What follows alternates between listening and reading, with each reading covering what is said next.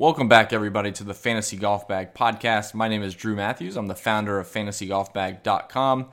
This week, we'll be talking about the Hewlett Packard Enterprise Houston Open. Uh, the last couple. The last couple events, they've had a lot of fun with these names. We got the Worldwide Technology Championship at Mayakoba last week. We had the Butterfield Bermuda the week before. Um, yeah, but we'll be previewing the Houston Open. We're going to refer to it as the Houston Open. Um, yeah, you might. I, would say this is probably a better field than uh, than we saw last week. I think a little bit more top heavy, or not top heavy, but there's some bigger names collectively at the top of the the pricing, which we'll go through. Um, golf course is interesting, so we'll talk a little bit about how this course set up last year. Um, but with uh, a lot of these guys seeing it for the first time, some coming back for the second time, which I think actually gives them a, a good bump this week we'll talk through uh, a little bit of my strategy and what I'm thinking for the fantasy golf bag members in terms of how you're going to kind of play out this pricing.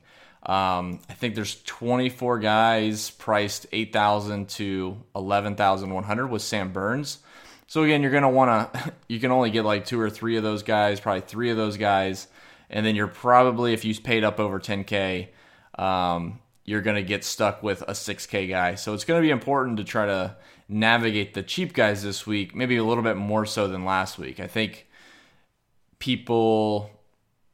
I, I feel like last week was a good opportunity to, to use the salary. Um, not going to necessarily say like Hovland was an obvious play, but with the way his pricing was coming off a win the year before, there was there was actually some decent spend ups, or at least guys that you could spend the money on that didn't feel like you were just eating into the chalk and it was baseless. Um, this week, probably a little bit different on the cheap guys. It's going to be a little bit tougher to find uh, guys under like $7,200, but we'll definitely navigate those waters when we get there. I'll talk about the golf course a little bit. And like I said, it, this was an interesting spot on the schedule last year. So I'll, I'll do a quick flashback. Um, the schedule last year had this Houston opened right before the Masters tournament. So long, long time ago when the world was right the Houston Open used to be the precursor to the uh, Masters tournament, and the golf course would basically set up everything um, similar. We'll say similarly to the to the Masters tournament. They're they're basically trying to get as much of as much of the aspects around the greens, um, shaved greens, really fast greens. I shouldn't say shaved greens. Sorry, shaved collars off the greens obviously very fast greens. Um, this time of year in the fall, it's a little bit wet, so I'm not sure they could do that. Um, but I, I'm I assume they tried. But usually this this tournament was played in the spring, right before the Masters, and they could get it pretty baked out after the winter months in Texas. And uh, guys would come here. They actually have a pretty good field. Guys would come here to prepare for the Masters. Um, ironically enough, last year Dustin Johnson finished second in this event, and he went on to win the Masters. Um, it, probably honestly nothing. I, I, just thought that was very interesting that even though this golf tournament used to be used as a precursor to the to the Masters tournament, guys would guys would show up here. They'd finish top five. Actually, honestly, the 2018 Millie was, I think Russell Henley. I want to say Russell Henley finished like T8 or T9 in this event in the Houston Open. And then that was the, the main reason I played him. And he was like 6% owned or something. Um, he was sub 10%. And it, it, there was just a lot of correlation between guys that played really well in this event right before the Masters and then go to the Masters. Last year was a little bit different with um, the course changing. This would be the first time they were using uh, the Memorial Park Golf Club. But like I said, you have Dustin Johnson finishing second, um, and then going on to to win the Masters. Ironically enough, and this is probably a 100% coincidence, but it is worth noting. Um, Hideki finished T2 here and then ended up winning it in April. So I don't know, maybe maybe at the top of this leaderboard we got uh, some Sam Burns love for uh, the Masters coming up, Tyrrell Hatton, etc. So yeah, a little bit about the golf course, then we'll talk about my the players and how I'm kind of approaching this week. Um, this is a 7,400 yard par 70. It's very long. If we look at the leaderboard last year, Carlos Ortiz won. He shot 65 on Sunday and won at minus 13. So he shot uh, three under, two under, three under, five under. Um, it's going to be probably similar scoring again. I mean, guys seen it for the second time, so I assume maybe a little bit lower. But I mean, 7,400 yards, par 70 is no walk in the park. Um, the greens are going to be Bermuda. The the greens are actually pretty big, so like I said, 7,400 yards. It's kind of got to cater to that. I think people get caught up a little bit too much in trying to decipher the the actual golf course, but architects architects honestly follow very strict um, guidelines when they start building holes. Um, Scott Fawcett talks a lot about this in the Decade app for uh, for tracking your statistics and stuff. But like the the the fairway width at certain distances is almost always the same. Um, I think at like 300 yards, it's like 70 yards wide, almost always, at least from trouble to trouble, I should say, not the actual fairway. Um, and then you see a course like this, 7,400 yards, uh, like really pretty long for a par 70. Um, and the average green size is going to be 7,000 7, square feet, so pretty big. And uh, like I said, people get caught up a little bit too much in trying to fit the golf course or think too much about the golf course. And like I've I've talked about in the last year on this podcast and at fantasygolfbag.com is a lot of these guys, the same stats are going to translate this week to the next week. You're just trying to decipher which which stats you can throw out or overlook. Um, you know, week to week. Like we'll talk about Mito here in a second. You know, we don't have strokes gained from last week, but Mito would be a perfect candidate where you would look through his round. Um, he shot 78 on Friday, and you would look through his round and see where did he really screw up? Like, did he hit two balls in the water, and that's why it looked like he lost four strokes on approach? There's a lot of caveats you can use uh, when you start breaking down the players, and I don't think the golf course is really where you want to spend your time getting too into the weeds. But that's for another podcast. Um, there's been some changes they talked about from last year. Again, I don't want to get too much into that. I guess they updated the number nine green, um, and then they added a little bit of a little bit of green size to number two. Um, I will admit that's completely waste wasted. What I just wasted 20 seconds talking about that because it really doesn't matter. But um, there were renovations of the golf course, so um, I think the main takeaway for this for this specific golf course if you want to say 7,400 yards is long, par 70 adds to that length in a certain aspect. And then if you look at the the leaderboard from last year, obviously Carlos Ortiz won, but you got Hideki. He's not he's not short by any means. You got Dustin Johnson, one of the longest guys on tour. Taylor Gooch, he's above average on tour. Sepp Straka, Brooks Koepka, Tyrrell Hatton. Um, you got Jason Day, Sam Burns, Aaron Wise, Adam Long, all the long guys on tour. So distance is definitely not a disadvantage this week. Um, that, that's probably that's probably the main takeaway. If you guys want to lean a little bit towards distance off the tee, uh, obviously strokes get off the tee incorporates distance and, and accuracy. So that's that's basically what I'm talking about. But this is a this is a long golf course, and guys are going to have you know have to hit their driver well, and they're going to have to hit their long and mid irons well to stay in contention. I mean, the drop off T30 was, um, sorry, T32 was one under par. So between first place and 30th place, basically, was 12 shots. Pretty, pretty big. That's a pretty big drop off. Um, I mean, top 10 was was seven shots back. Sorry, six shots back of Carlos Ortiz. So, yeah, look for look for guys that are a little bit on the longer side. Um, and uh, I don't know if you can really go correlate back and forth.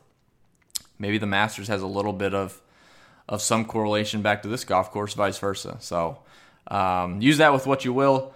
But 7,400 yards, par 70 is the main takeaway. Let's dive into the players. Uh, I think I think this is a really fun, a fun pricing that we have to deal with. So over 10k, we have a huge jump for Matthew Wolff. uh, was a sneaky play last week. I will I will give credit to one of the guys in our in our fantasy golf bag chat, Crack Drafter, um, a savant in in PGA Showdown. Guys always crushing it. Um, seems to have graduated from you know low stakes, mid stakes to high stakes, and continues to do well. Which some people you know go stagnant and they move back down, and he's really done a, a good job. But he mentioned Matthew Wolff, and if you look through Matthew Wolff, um, kind of how he finished the year was awful. I mean, he really had a terrible year. And then when he started off in the fall swing, I think he had two back to back top tens, but a lot of people were using that general, you know, last 50 rounds, last 24 rounds, whatever it is. You're, you're pulling in a lot of not bad data, but bad rounds of data. Um, and Matthew Wolff showed it last week. So he gets a big price bump this week. So don't, you know, don't have sticker shock on the price jump. It is well deserved, especially with how he's been playing this fall swing. Um, the guy I really want to highlight this week at eleven thousand one hundred dollars is crazy to me. Just that I want to go there. Sam Burns is playing some of the best golf of really anybody in the world. If you want to look through, you know, his recent results in this fall swing, obviously he won the Sanderson, played really well at the Shriners, and he ended up finishing T14. So a bit disappointing. Um, and then at the CJ Cup, he was almost in contention and finished fifth. So first place and a fifth place. He now comes to this course, which most people will think he has good course history with a T7. But what I want to bring to your attention is he was actually leading this event after round two last year and round three last year. Then he struggled um, the last day. He shot 72. He shot two over to obviously move pretty far down the leaderboard of where he was. Um, but yeah, so the T7 actually isn't as good as you know, people people will say, yeah, T7 is good. He played better than that. He was he was tied for the lead after round two. He was sorry, he was solo lead after round two, and he was solo lead after round three. Um, so I think this golf course is a great fit for him. He shot, if you want to talk about his scores last last year, 68, 65, 68, um, and then 72. So call me crazy. This week, the other the other guy up here, I'll, I'll, just mention really quick. The guy that that checks a lot of boxes for me is Sungjae. So if I want to spend over 10k, um, I'm really between Sam Burns and Sungjae Im. I have, I have no interest in going to Scotty Scheffler, and I have no interest in going to Tony Finau. Um, Tony Finau has seen this golf course for the second time, which could be a bump, but he's just he's he's been a little bit iffy. And if I'm gonna pay over 10k, you know, let's just say Tony Finau's 10-6 pay five hundred dollars more for Sam Burns, it's a no brainer for me. That's that's really not a big big drop off in the grand scheme of things. Um, the other guys that are in play, like I said, Matthew Wolff's been playing really well. I, I, have no issue there, and Cameron Smith played really well this last year. We'll see if that continues. Um, I don't know if I uh, I want to pay the price for him. He did have a, a top ten at the CJ Cup, so he's still playing pretty good, but I really want to focus on Sam Burns this week. And then for the lineups that I don't play Sam, it will be Sungjae Im. Those are my two over 10K. Let's drop down into the let's drop down to the nines and the eights. We'll kind of group this together. Um, so obviously, if I'm paying 11K for Sam Burns, I'm not going to have a ton of salary to kind of throw around into the eights and the nines. The guy that I do want to highlight is Aaron Wise. and then at 9,200, he's probably the best value over we'll say 8K. Honestly, even even over 10K. I mean, Sam Burns is no value, but the upside's there, which is which is why you want to play those guys. But Aaron Wise at at 9200 is is as good as it gets, I think. Um, T11 here last year, he played really well after uh, shooting even par in round one. Then he followed it up with a 66, 69, 69.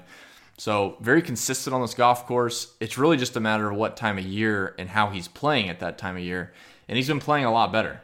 Um, so we've looked through his last couple results, um, starting back at the Sanderson, he has a T26, T8, T5, T15 um, last week at Mayakoba. So as you can see, kind of continuing that good play.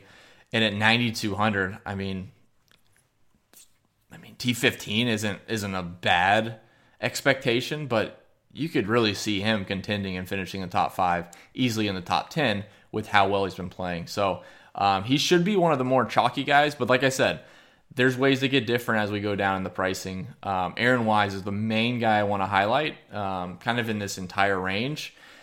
And then I'll take an L as we move down into the the rest of the eights. And there's a couple guys I'll mention as kind of secondary, but you know, just highlighting my my best plays, my favorite plays that I want to focus on this week. Aaron Wise, obviously. The next one is Seamus Power, which I want to take an L on first because last week um, on our Wednesday night fantasy golf bag live stream, I, I basically, I mean, I'm, I full faded Seamus Power, but I basically said he has so many bad, bad results, a couple of good starts. Um, for his consistency level, I would lean more towards the long term form if he's had a couple good starts. So it just means like basically to me, the ownership was starting to catch up to how well he was playing. And going back to Mayakoba, he played well. He played really well. Um, last week he finished, let's see, I think top 10. Where are you at? T11. So, yeah, so almost top 10. He's play, he's playing really well. I have I really just can't say anything bad about him. Uh, I'll just take an L on that. He has not played this golf course, so we'll see how it goes. If he's super low owned, which it shows five percent right now, I'm more I'm more inclined to take take the bait on Seamus Power at his price at five percent owned than he was last week at fifteen percent owned or whatever he ended up being. Um, it just seemed like too high for for what he could do, but coming back this week, I think he'll get overlooked. You got Maverick McNealy right above him. Um, I think he's a fine play, coming off a really strong finish last Sunday. Um, and then let's see, Taylor Gooch at 9,300. I was on him last week, and he obviously exceeded my expectations. Uh, so I, I, have no issue going back to him. He also played this event last year and finished fourth. So he's probably he's honestly between him and Wise, it'll be tough. I, I assume Wise will be a little bit more popular. Um, it's an interesting spot though because you could you could kind of see ownership maybe maybe like Wednesday. So we do the Wednesday night live stream at 8:30 p.m. It may be what we'll do is we'll we'll run a couple lineups in different in different optimizers using different projections and see which one comes out the most. So like last week we ran I think 600 lineups with um, with the projections on different sites, and Matthew Wolff showed up in zero. And I think he was projected for like 6% owned. And essentially, if anyone's using an optimizer, they're going to get 0% Matthew Wolff. So we kind of figured he was going to come in lower than the projection. I'd like to do the same thing with Gooch and Wise. They're both right at, I have them right at 17 to 18.5% owned. It's, it's really close, and I wouldn't be surprised if one gets a slightly higher projection at basically the same price. They're $100 apart. And maybe maybe skews the ownership a bit. It's a good way to test it. Um, I know guys do that in NFL and NBA. Sometimes they'll get an idea what other optimizers are spitting out as optimal. And I'm not so concerned with an optimal lineup. I just want to see if I run, you know, 150 lineups with, you know, site A, am I going to get, you know, 40% Taylor Gooch and 0% Wise or vice versa? Or is it going to be literally 20% and 20%? Um, so that's what I'm curious about. And then Adam Scott, I do have um, marked at 9,600. I probably won't get there, but I, I, would encourage you to look into him and look into him, um, look into playing him this week. He is one of my my higher ranked guys, and from a ball striking aspect, there's really there's really never a golf course you can't play him at. It's just kind of becomes a price thing you you never really have good recent form for Adam Scott in terms of like good data because he takes multiple weeks. Um, he plays. He takes multiple weeks between tournaments, and uh, Adam Scott is probably going to be one that I don't make it into my list. So he played the CJ Cup and finished fifth, so pretty good. Um, but it's just one of those things. If if I pay up for Sam Burns, I, I really can't get to Adam Scott if I like Aaron Wise. So there's a lot of good good options in this range. So keep that in mind. Again, if I I just want to highlight really quick the 8K up to Sam Burns. Um, if I really wanted to kind of rank my construction, it would be Sam Burns and then Sungjae over 10K. It would be Aaron Wise and then Gooch and then Adam Scott over 9K. And then it would be um, Seamus Power, Maverick McNealy, and then Mark Leishman over 8K didn't really mention much about Mark Leishman, but he's always in play on these golf courses. And he's a Masters guy, honestly. He hasn't won the Masters, but he always tends to play well there. So maybe there's a little uh, recipro- reciprocity. I don't know what the word is. Reciprocal, but with the osity part at the end of it. You get it. Uh, all right, let's let's move down into the 7K range. Uh, I mentioned Mito uh, at the top of the show. I'm gonna go back to Mito. I I feel I feel bad about playing him last week because he missed the cut, but I don't really feel bad about how he played. Um, so I pulled up his scorecard, and I just want to kind of point out what what really went on, at least in my opinion. So we don't have strokes gain data, so it's really hard to just kind of go shot by shot. It would take me way too much time that uh, than the benefit that I would get out of it um, to go shot by shot for Mito in the the data that they provide. But what I did do is I looked at his back nine score. So for round one, he shot um, 70. He shot one under par. Not bad. Not really a good score for the course being so easy. And then round two, he shot 78. He shot even on the front, and then he shot 42 plus seven on the back. So I went through and looked at his different the different holes. What went on? Uh, most of it was driving. So I don't know if it was just his driver. Um, he missed both of the par threes and made bogey on those. So obviously irons were involved a little bit, but I really do think the the driver was the issue. When I looked at his round over round difference, so he went from um, 71% driving accuracy in round one down to 42% driving accuracy in round two. So, um, long, long drawn out excuse basically why I, I think he struggled last week, obviously, and the golf course is semi demanding off the tee. Like if you're spraying it, and guys on the PGA Tour still spray it, it, it just happens less frequently. Um, Mito, I think, had a rough back nine, and this is a good right to ship option for him. I, I think this is a good golf course for him. 7,400 yards, par 70. He doesn't have to go crazy low, so I actually think his ball striking is can benefit here, and it's not too tricked up. And I don't think the Mayakoba course is tricked up per se, um, but I do think there's there's just a lot of there's a lot of big numbers you can you can make at Mayakoba.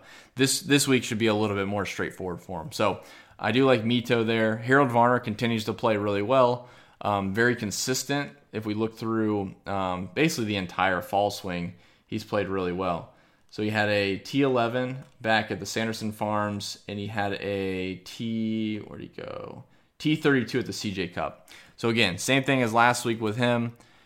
Uh, an MC after not playing for a while, he shot 71 68. So not bad scoring. He just he missed it on the number. Um, and I'm fine going back to him. So those two are fine. Uh, Chad Ramey is one of the highest ranked guys I have at 7,500. Um, I think we talked about him a few weeks back when he, I think he was like 6,400 or something, and he had top, he had like 50th. Uh, his odds for for winning were 50th on the list, and he was $6,400 or something like that. Um, man, I wish I could explain myself better. But uh, he's been playing. He's been playing very well. Um, statistically speaking, he is one of the highest ranked guys I have in terms of ball striking stats. And when I bake in putting, he is even higher. So Chad Ramey, his last couple starts, uh, T14 at the Shriners, and I think it was a T17. I just lost him. Um, yeah, T17 at the Bermuda. So not the most, not the strongest fields in the world, but for 7,500, he's actually been playing very consistent. So I, I like taking a chance on that. Um, and then as we go down, 7,100 is the last guy I'll mention. Taylor Moore is a very interesting play for me. Korn Ferry Tour guy. Again, uh, you're trying to, the fall swing is interesting. You're kind of trying to pick guys that are that obviously have upside. You you obviously need the upside, but you want guys that are playing well, not necessarily in one category or another. Um, if we look through his last couple starts, he finished 17th at the Sanderson, 24th at the Shriners. So for his price this week, a top 25 is is very pleasing. Um, but like I said, he does it in different ways that I think people overlook. So um, he gained six strokes putting at the Shriners not the end of the world. I think guys get turned off by that pretty quickly. And for his career on the Korn Ferry, I shouldn't say career, his season last year on the Korn Ferry Tour, I mean, I think he finished in the top 10, like 21%, 22% of his starts. I mean, it's very a very high number. Um, so I'm I'm very interested in going back there. So recap the 7K range. Sorry for going down the Mito, but I, I do think it's a great it's a great bounce back spot for him, and I think his ownership actually will be lower than what most of these sites are projecting. Um, we have him at 12 and a half, and I assume it's going to be even lower than that. Let's see, 7K range. If I were to rank the 7K range, mm, definitely, I, I, definitely put Mito number one. Um, I'd say Varner number two. A sneaky pick for me is kind of Max Homa. Kind of like Max Homa this week. And then uh, Taylor Moore, I mentioned at 7,100. And then Chad Ramey, I would put at 7,500. It's kind of like a GPP play. Um, Taylor Moore's a GPP play too. Um, but Chad Ramey is, is one. I want to see what his ownership starts to come in at. Alrighty. Down into the 6K range where it gets really fun. Um, a couple of guys that really stood out, let's say early on when I was looking uh, Hudson Swafford, Scott Stallings, all guys with top 10s in the last couple weeks. Um, I believe, I, think, I thought Swafford did. Let me double check. I'm sorry. A couple make cuts. So T32 and a T33 um, for Swafford. Scott Stallings had the T5 at the Bermuda. So that was the top 10. And then he missed the cut last week. So those two, as far as like 6K guys, at least have some upside in the last couple weeks. Um, going down further than that, Jason Dufner at 6,300 is probably. I think there's one other guy that I'm going to mention that will go cheaper than. Um, but Jason Dufner's stats usually are, are pretty good, and if you want to get a, a deep punt, Jason Dufner's been been the guy to go to. So to kind of finish off, to put it in perspective for Jason Dufner, because I think it's really hard to segregate like the last season and then the the fall swing. And and he really he, he honestly didn't play that well last season, but he finished off with I think six straight made cuts. Yeah. One, two, three, sorry, five straight made cuts.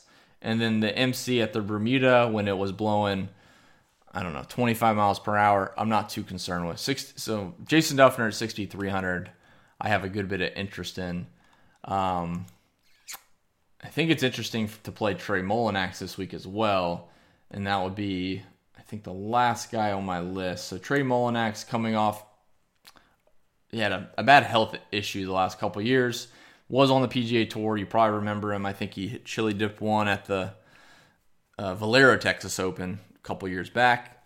Got back on the Korn Ferry Tour, got his card, and now he's back out here. So um, he started off the fall swing pretty good. He, he finished fourth at the Sanderson, 56th at the Shriners. He didn't play really well tee to green, and then uh, miscut last week at the Mayakoba. If we look through his card at the Mayakoba last week, 69-71. So kind of that same ballpark. He missed the cut by two shots and uh, just didn't get anything going. I think he had five birdies. Let's see.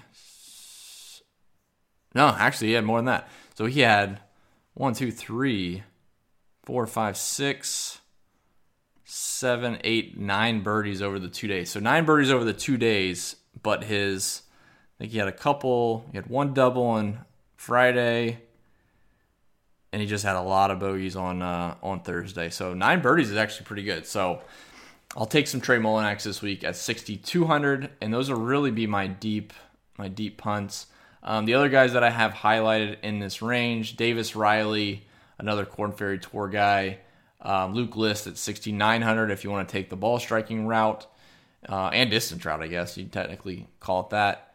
Um, and that's really that's really it. Let's see. Yep. I think that'll do it. So stay tuned this week at Fantasy Golf Bag. I'll do the live stream Wednesday night at 8:30 p.m. So you can follow us on Twitter at Fantasy Golf Bag. You can follow me on Twitter at Red Cheek. Um, as always, if you see a tweet, you can retweet it, like it, anything, any interaction, ask a question. Always helps us out. And you can find these rankings for free at fantasygolfbag.com. And my article will be out Tuesday evening for this week, um, highlighting really kind of how my my construction will go for both cash and GPPs with those rankings. So a lot of it will be kind of repeating what I uh, what I mentioned as far as Sam Burns, Aaron Wise, etc.